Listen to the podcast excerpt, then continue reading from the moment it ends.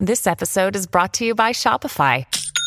Forget the frustration of picking commerce platforms when you switch your business to Shopify, the global commerce platform that supercharges your selling wherever you sell. With Shopify, you'll harness the same intuitive features, trusted apps, and powerful analytics used by the world's leading brands. Sign up today for your $1 per month trial period at shopify.com slash tech, all lowercase. That's shopify.com slash tech.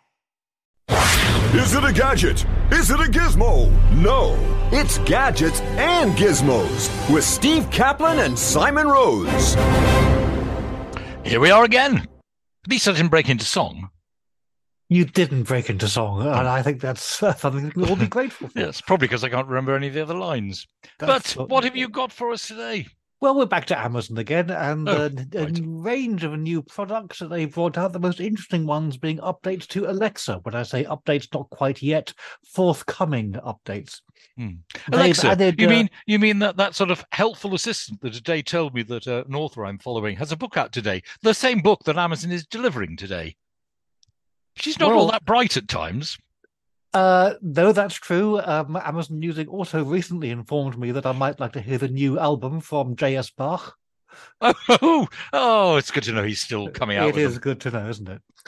so they've added a lang- large language model to Hmm. Alexa's AI, which they say will make it more conversational and casual. And in a demo, their senior vice president with the rather unfortunate name of David Limp asked it Right. how his favorite football team was going. Alexa not only remembered what his team was, but remembered to use a joyful voice if it had won and a sad voice if it had lost. Hmm. Anyway, Okay. so I'm sure that's going to make all our lives a lot better. I got told off by my son the other day for not thanking Alexa for informing me of something. I had to point out to him that it didn't make any difference whether you did thank her or not. She didn't respond. she usually responds when you say thank you. No, never. Oh, she Never. does to me. Oh, I'm very ungrateful, Alexa, clearly. You clearly have. We should beat her with a sharp stick. Yes. Yes. Mind, we probably shouldn't even mention her name because all over the world people are now saying, Alexa, stop. They probably are. Yes. Well, we could just say Alexa, stop. And then, then That's true. Yes, and Yes. then it's all done. It's all done. They've also up uh, about to update their Echo Show, which is basically Alexa stop with Hmm. a screen attached.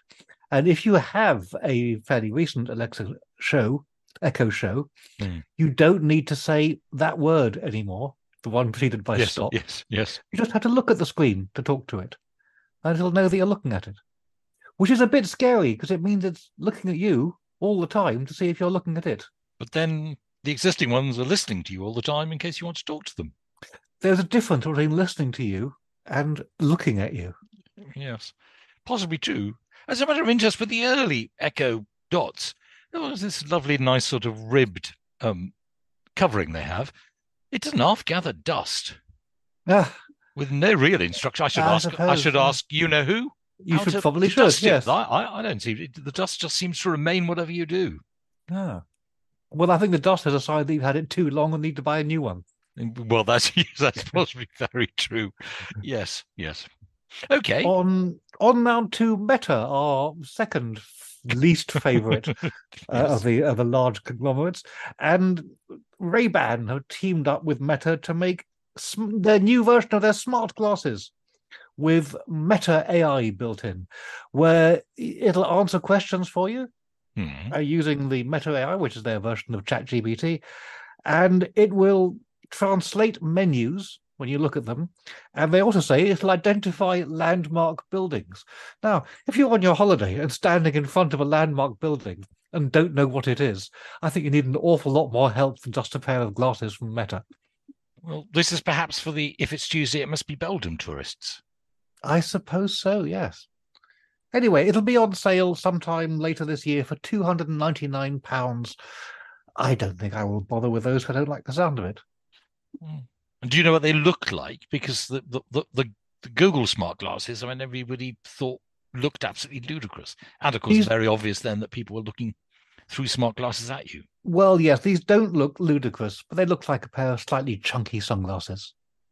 Mm, Anyway, Okay. let us move on to the sad tale of Roger Styward. Have you heard of Roger Styward? I have not. Well, then let's hear about him. Okay.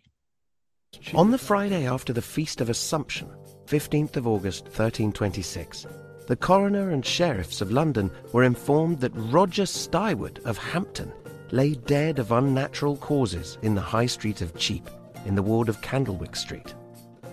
Having summoned a Hmm. Okay. Well, there we go. You you cut it off rather abruptly there. There was um, a bit of a nice tail off. Oh well, I did. I But did. never mind. I did it doesn't matter. There were some bells that came in at the end. I thought, I thought you might like to hear, oh, Bob. obviously you I can, I can try Well- pressing it again. Maybe it'll do that. on the Friday No, it the doesn't. No, it just goes right back to the beginning again. Okay. I have no idea why I did that. Well, the reason that poor Roger Styward was murdered was because he'd been carrying a bucket of eels, which he'd been selling on mm-hmm. Cordwainer Street Hmm. in the city of London, and he discarded the used eel skins opposite the shop of a man called Simon de Peckham, who then beat him to death along with his his uh, assistant. And that is the sad tale of Roger Styward. Now, why, since that yes, happened that, that is the 600 years question ago- that's forming. Yes. why is it of interest now? Because the University of Cambridge has just produced the Medieval Murder Maps website, which records coroner's inquests mainly from the 14th century in London, York, and uh, Oxford, which is a little curious for the University of Cambridge. But there we go, in Oxford. Well, yes, except I read a report today saying that uh, essentially the University of Cambridge, the students were basically going around topping each other the whole time. Presumably, you know, disagree with somebody in a lecture, but that could be the end of you. Well, so presumably Cambridge is very happy to say that Oxford was once mur- medieval murder capital of the world. Yes, well, as we know from Inspector Morse, Oxford is indeed the murder capital of the world now. Absolutely. So you you get an interactive map of each of these three cities, Mhm. and you can drag around the map and you can see what's what was what grisly deed took place at each location. You can also filter by the time of day, by the day itself, by whether the murderer or the victim was male or female, and by the weapon used. So if you can only want to see uh, murders by sword, knife, pike staff, or bow and arrow, then you can check that out. You can also see large numbers of deaths through accident or illness. It's rather good. Uh, The have only you- problem is Yeah. it's medievalmurdermap.co.uk. The, the the website works reasonably well on desktop, but Hmm. is very hard to use on mobile. Which, seeing as you're likely to be wandering the streets, saying, "I wonder what happened Yes. around about here," is I think a bit of an oversight. And I'm assuming that they're spelling medieval the sort of the more modern way because it used to be spelled rather more complicated way, didn't It it? used to have an extra A in the middle. Yes. It no longer does. Okay. I think that was dropped as just being a, a waste of pixels. Okay. Okay. Okay. But you think it's worthwhile having a look at? Well, I'll, I'll have a look at. Did you find out? Did you sort of enter your own location where you live in London? Was Well, your uh, area uh, a, no, a hotbed because- of murder? Well, back in the 14th century, Oh, yes, my area was open fields, Oh yes, of course it was. and I suspect yours was. So it is really just Yeah. the city of London. It was only London in those days. Darn. Okay. Interesting. All though. right. Intriguing. Well, I'm I'm due after we record this. I'm due to go to a, a leaving do in the city of London. I have no idea what to talk to people about. I haven't been in the city for ages. I shall look at this first and then say, "Did you know some somebody was killed dropping eelskins only yards away from where we now stand?" Exactly. Hmm. Exactly. Thank you. So on now to some uh, Swedish scientists who have managed the first successful RNA extraction from an extinct species, and Mhm. they say that they may well be able to resurrect the extinct species from. Uh, I, I'm going to the ask RNA. you a difficult question now. What's the difference between RNA and DNA? Oh, uh, RNA is the tool that instructs your cells on what to do with the DNA. Oh, okay, right. Yeah. You should you So- should have been a, a, a science teacher, really. I think you would. I probably should. I understood that answer. well, the, the the animal in question is called a thylacine from Hmm. Tasmania, uh, which was a pest, and it was killed by the European settlers in the 19th century. Hmm. Uh, it's a carnivorous marsupial. And a pest, and they want to revive it. Well, given that the only known record we have of people resurrecting extinct animals in Jurassic Park didn't end all that well, I'd have thought hmm. a carnivorous marsupial is perhaps not the one to go for as a first attempt. But there we go. I'm sure they know what they're doing. oh yes, because as we discover week after week on this program, scientists always know what they're doing. They, they, They can't name their projects, but they know what they're doing. No. And we haven't Well, had one of these, have we? let's have one of we these. have one of those. Yeah.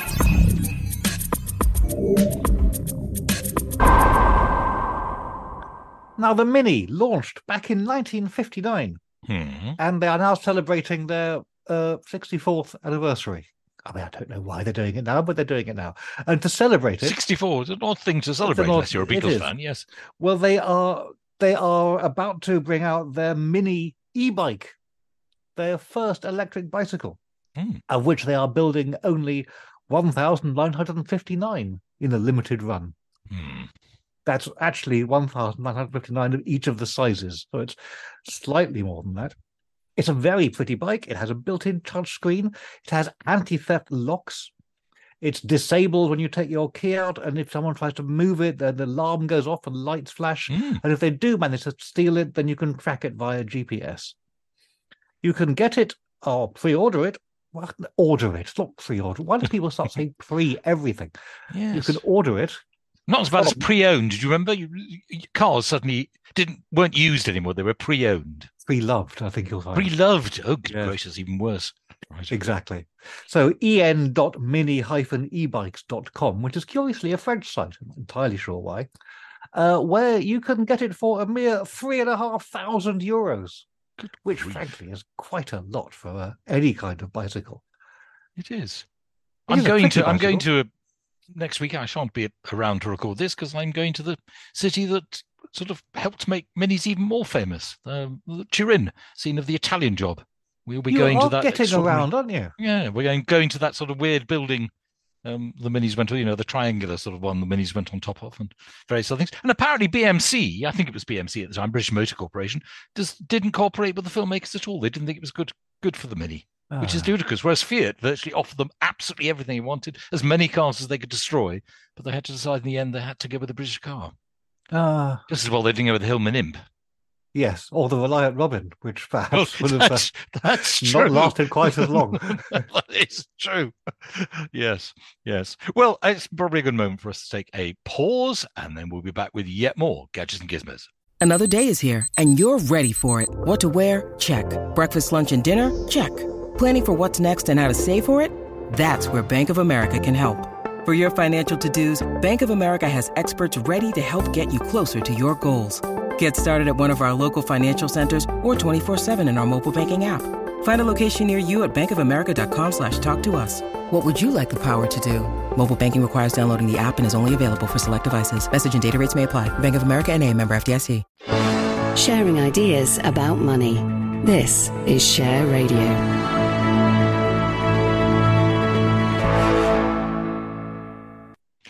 Indeed Share Radio, and you're listening to Gadget and Gizmos. I'm Simon Rose. He's Steve Caplin. Where do we go now?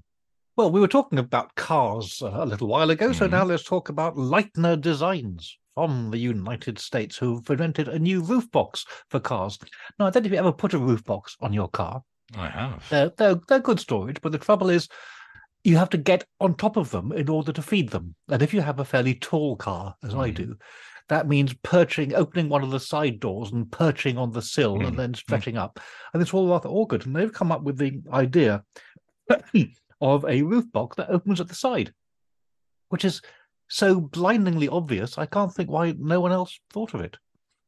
Because uh, of late, I mean, I'm sure it's happened for a while, but uh, um, uh, lorries do the same thing now, and that seems incredible because so you can actually get to, you know, the whole length of the lorry. Yeah. Some of those things are those. Yes, that's terribly clever. You wonder why nobody You thought of it why. earlier.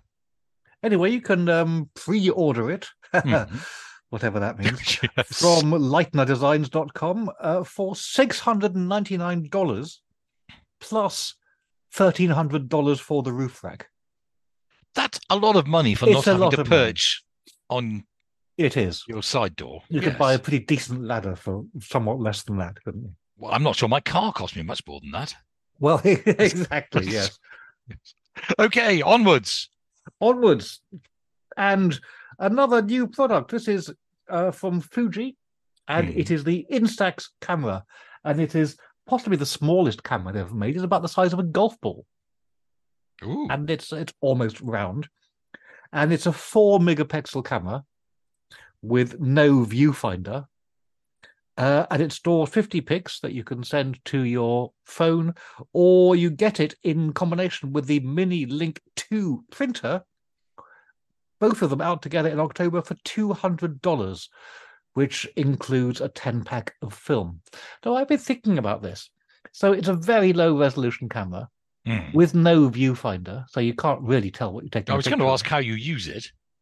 Yes, exactly. Well, you it it comes with a ring. You're supposed to wear it on your on your hand with a ring, and then the ring is the thing that you'll peer through, looking vaguely in the right direction to to take your your picture. But it occurred to me that if you do want the equivalent, your phone, whatever phone you've got, even yours, will take vastly better pictures than this little Fuji camera will do.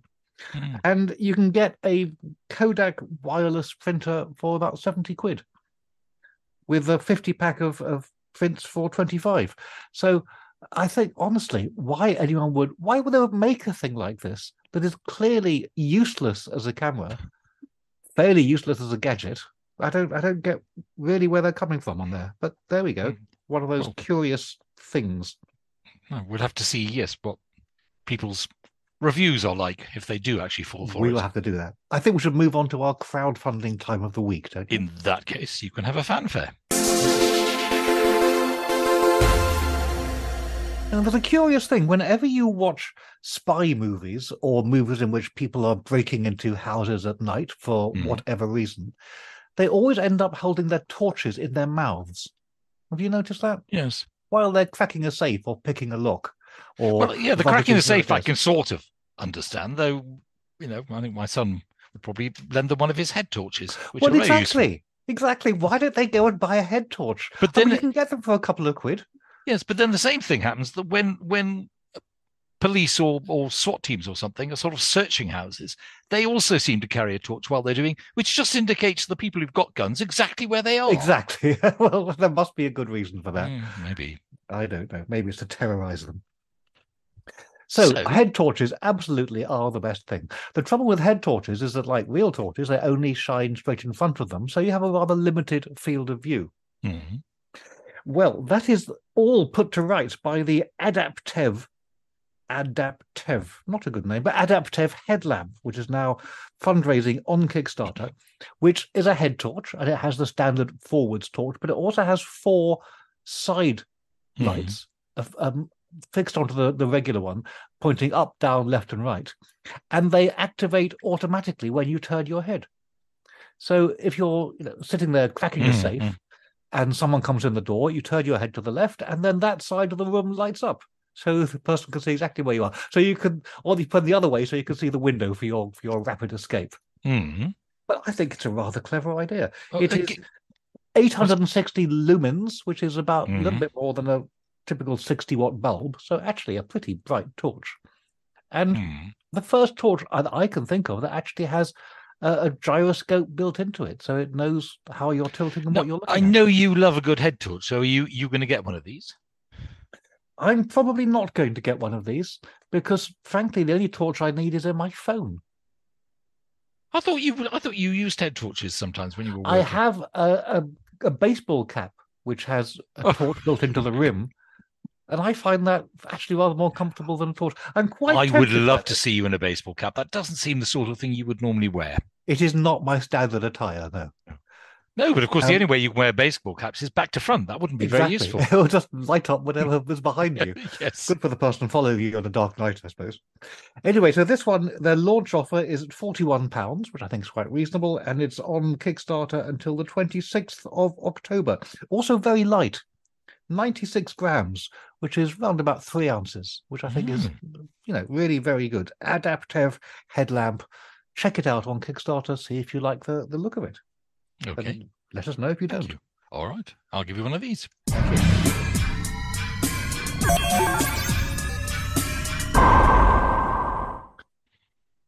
Now, we talked a couple of weeks ago about the problem with AI books being published on Amazon. Uh, most Mhm. notably, we were talking about an, uh, several AI field guides to mushrooms, I remember you saying, yes. which uh, advised things like tasting a mushroom to see if it was poisonous. Hmm. Which I think is not not the best of advice. And not only that, I think I saw something in the paper the other day with a warning about um, uh, mushroom identification apps, Ah, yes. which apparently are not quite as good at distinguishing the deadly ones from the safe ones as people might like. No, you'd really want something to be pretty good. Yeah. I think if you're going to go and forage for mushrooms, take someone with you who knows about mushrooms. I think Yeah. that really is the best advice in this case. Don't just rely on YouTube. Hi guys, what's up? Here's a mushroom. Why don't you try Yes. it? Yes. So Amazon are trying to crack down on AI books um, because they've noticed that people who write in inverted commas AI books Mm. tend to publish dozens of them on the same day. And they figured out that no real author could actually write dozens of books in a day. Oh, So they're now okay, one a day is normally my limit. Yes. well, they're now limiting the number of books that an author can publish to three a day. That's ludicrous. It is. It's ludicrous. I suppose if someone's got a back catalogue of their books, they want to bung them all up there in one go. I don't think it's going to do very much to stop the advent of all these AI books on Amazon, but who knows? It may Right. do.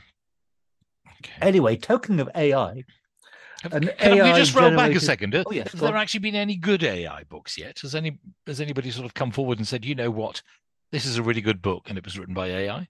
Presumably not. I don't not. think so. I think uh, people who bought them were just regretting the fact that they're Yeah.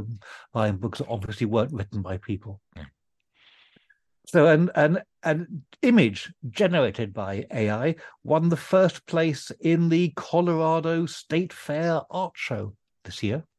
It Hmm. was by a chap called Jason Allen, and he produced it using Midjourney, and it's a, actually a very beautiful image.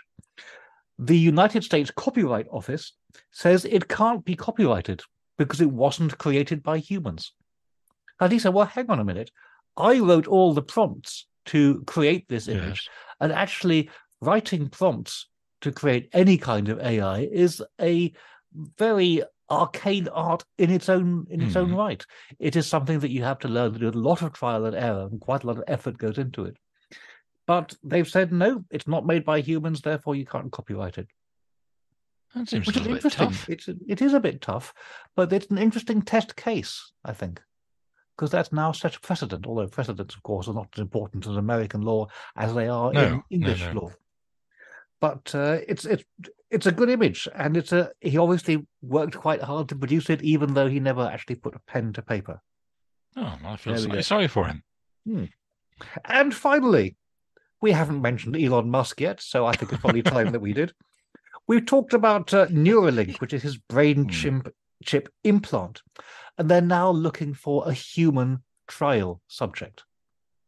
Now, bear in mind that there have been at least 1,500 animal fatalities since he started uh, Hmm. researching um, the Neuralink. Uh, although Musk says that most of the monkeys were already terminal by the time he used them. Right. Don't entirely know that. Most. Most, yes. Yes. Uh, I don't even just chose very old monkeys or ill monkeys or any other monkeys. Anyway, so they're looking for the right person. The human subject has to be quadriplegic, has to be 22 years or older, at least a year since whatever caused their quadriplegia with Hmm. uh, no improvement and with no seizures or pacemaker fitted. And they had to be prepared for a six year study. So it's quite a big ask. But then, you know, if I were quadriplegic and I had the opportunity of Elon Musk digging around in my brain, I might think, well, it might be worth a go. And what is the actual aim?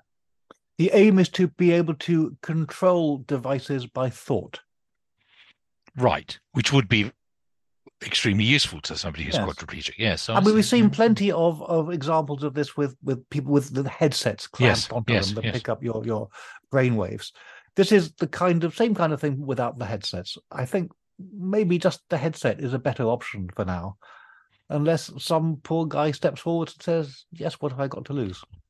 Hmm. Hmm. Well, intriguing. I'm not altogether sure how much I would trust Elon Musk. No, I mean Me. Elon Musk is, is bad enough where he is, let alone implanted into your head. Yes, I think that's yes, probably the wrong place for him to be. yes. And he calls his son X, and now his company. He, and now his company. He Yes. has a new son with an even more ridiculous name, uh, which momentarily escaped me. That's fine. I don't think you're likely to need to know it anytime soon. Um, but that's it for this edition of Gadget and Gizmos. We'll be back in a fortnight's time uh, with even more when I come back from from Turin after looking at all those Italian job locations. My thanks to Steve Caplin. That's it though for Gadgets and Gizmos.